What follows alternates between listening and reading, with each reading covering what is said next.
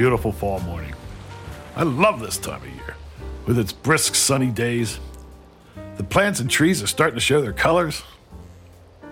But, um, I haven't seen Mr. Kennedy yet this morning. I wonder what's going on. Ah, there he is. Good morning, Mr. Bob. Are you not late for school? It's two hour delayed openings today and tomorrow for parent teacher conferences. So I stopped and got us some coffee.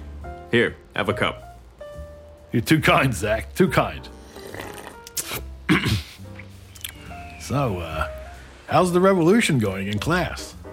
We're about to hear, I mean, discuss, the shot heard around the world. It's really the first main battle of the war. Ah, yes. The shot heard round the world. Who was it? Who fired first? The Redcoats or the Minutemen? I don't think we'll ever really know. But what we do know is that two redcoats died on that bridge in Concord where the shot happened. That's right. But can you imagine the outcome of that day if Paul Revere didn't ride into town the night before? Thank goodness he did.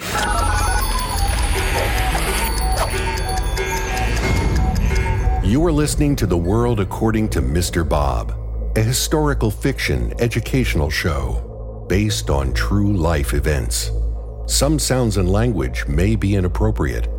Listener discretion is advised.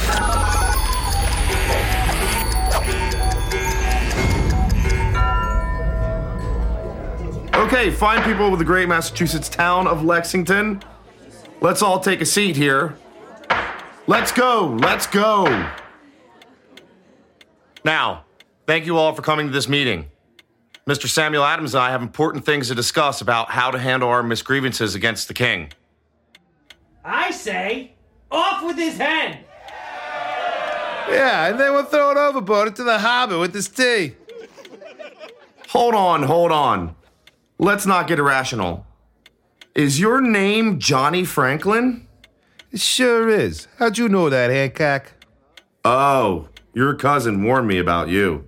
Benji, my man. He did? That's right, he did. Ben wrote me a very nice letter from his stay in London. He mentioned you at the end of it. Nothing but pleasantries. Your cousin is a very smart man. Oh, that's Ben. He's like really smart. Anyway, first of all, like I was saying, Mr. Adams has been attending our newly established Continental Congress in Philadelphia. He is representing all of you fine men, and he has come here to tell you that all members of the Congress have agreed. The best way to break free from the king is for all of us to come together, create a union, all colonies for all. What do we want to go along with some of them southerner colonies for? We're Yankees up here. Calm down, just everyone calm down. Now I'm going to pass that question to Mr. Adams and explain why we must all come together. Thank you, Mr. Hancock. Whether y'all like it or not, we are separating from the king.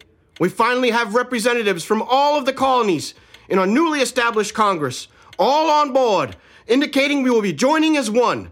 We are all Americans. It is time that we all start acting as one. Everyone was looking around the room at one another.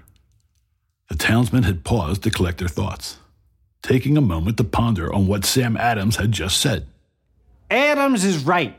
What makes me any different than any other blacksmith from Virginia? Or Johnny here any different from Tommy over there? And what makes Farmer Fred right here any different from a farmer over from Pennsylvania? I know a farmer from Pennsylvania. Sit down, you silly old farmer, Fred. People, that's right. If we all fight as one, we can stop this oppression and free ourselves on our own land. Now, Mr. Hancock, will you read to these fine men the announcement that the Continental Congress has written informing all the colonies what measures they will be taking up as a new order? My pleasure, Mr. Adams. Due to all of the outrageous taxes the king has imposed on nearly every good that our households consume, effective immediately, no one is permitted to buy any British made goods. It was at this moment that someone on horseback carrying a lantern appeared over the hill. Racing down the road, riding to the town square as fast as he can, he abruptly stopped in front of the meeting.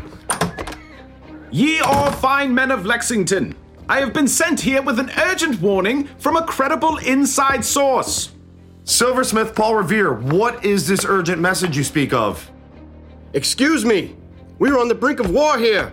And you, Mr. Revere, come riding in, interrupting our very important meeting, flashing your fancy lantern. This better be a really good message. Pardon me, sir, but the war is here. The British are coming. What did you say? He said that the British are coming. Can't you hear? I said, with the confidence from an inside source from the local physician, Dr. Joseph Warren, that the British intend to march into town tonight and into Concord and other towns to seize your arms supply. Oh, crap. And on top of that, they want to specifically capture you, Mr. Adams, and you too, Mr. Hancock. And you said tonight? Tonight! Me and about a dozen other men are riding from town to town, barring this warning of the British intentions. We will be hanging one lantern from the church's steeple if they are arriving by land, and two lanterns if they are arriving by sea. Quick, you have no time to waste. Both you, Adams, and you, Hancock, need to leave immediately. Get on your horse and follow me out of town. Gentlemen, this meeting is over now. We must alert our militias. Hurry! As they start to scurry, another rider appears over the hill, sprinting down the road to the town square. Now, who is this? William Dawes, I told you I would be riding into Lexington. What are you doing here? You should already be in Concord. Lexington? Lexington's on the way to Concord from Boston. I was heading there, saw the lights and the commotion, so I pulled over to stop. Let's go! We must ride! The British are coming! The four get on their horseback and take off over the hill. Listen, my children, and you shall hear of the midnight ride of Paul Revere. The British are coming! The British are coming! The British are coming! The British are coming! The British are coming!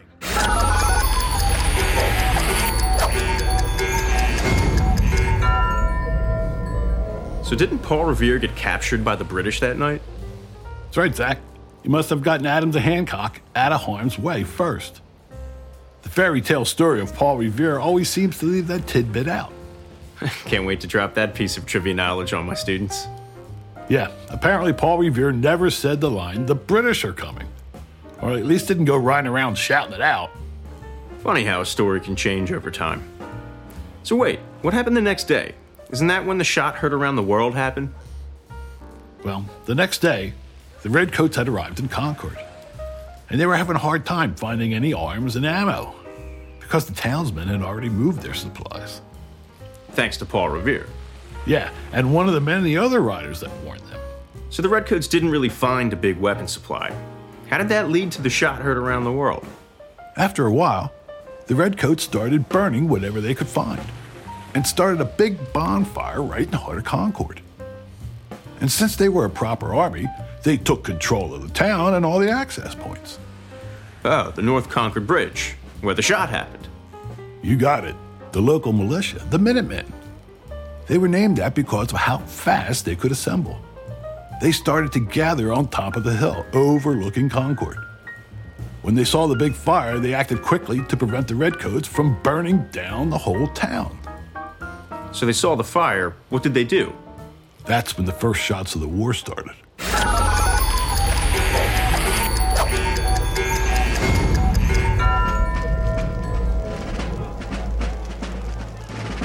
Whoa, that fire's starting to look really big from up here on this hill.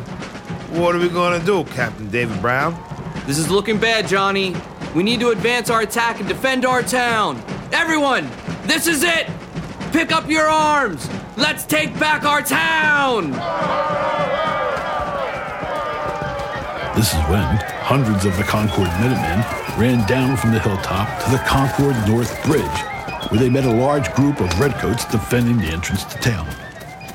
Whoa! Hold up, everybody. Hold up. We got a bunch of fuzzy redcoats in our way. Oh, I see we have company. Yes, throw down your arms, ye rebels, ye villains. No, no, never. I believe you have mistaken. This is our town. You invaders, throw down your arms now! You must listen to direct orders from the king himself. Now lay your arms down. You ain't the king. That's right! And we are done listening to the king, anyways!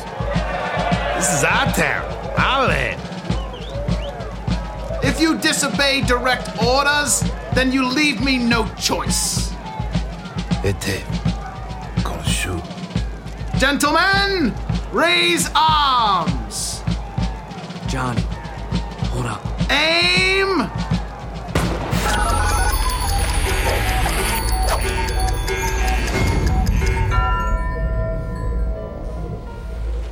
No, that can't be how the shot happened. That's it, Zach. The world will never know who took the first shot. The shot heard around the world really just refers to the event instead of the actual shot. British Army had never really faced much opposition that, well, let's just say, didn't go so smoothly. Yeah, basically. And when the news made it back overseas about the day, it really made big headlines. Not many were killed on either side of the bridge that day. But the Minutemen never backed down, which only grew the enthusiasm for the start of the revolution. So, what's the big deal with the Battle of Bunker Hill? Why is that one a memorable battle? Well, the Battle of Bunker Hill happened only barely two months after Lexington and Concord. All three locations are very close to one another, just outside Boston. Oh, so yeah. Everyone was still around the area, of course, so there's going to be another battle. Of course. And did you know the Battle of Bunker Hill didn't even happen on Bunker Hill? What do you mean? The actual battle happened on a hill that is called Breed Hill. The Minutemen built their fort on top of Breed Hill, a hill that is next to Bunker Hill, because it's a smaller hill. So, you telling me that they said, I don't feel like walking up and down that bigger hill? Why don't we just set up our fort on the smaller one? Yep. Basically, this hill will do. But the Minutemen still needed to defend their territory. and that's where we get that other famous line.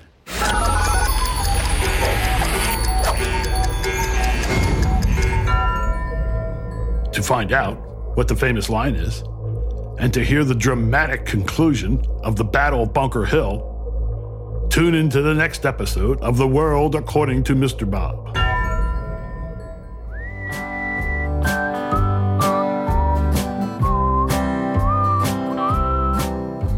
The World According to Mr. Bob is created, written, and produced by Bob Staniszewski and Adam Staniszewski, with associate producer Zach Kennedy.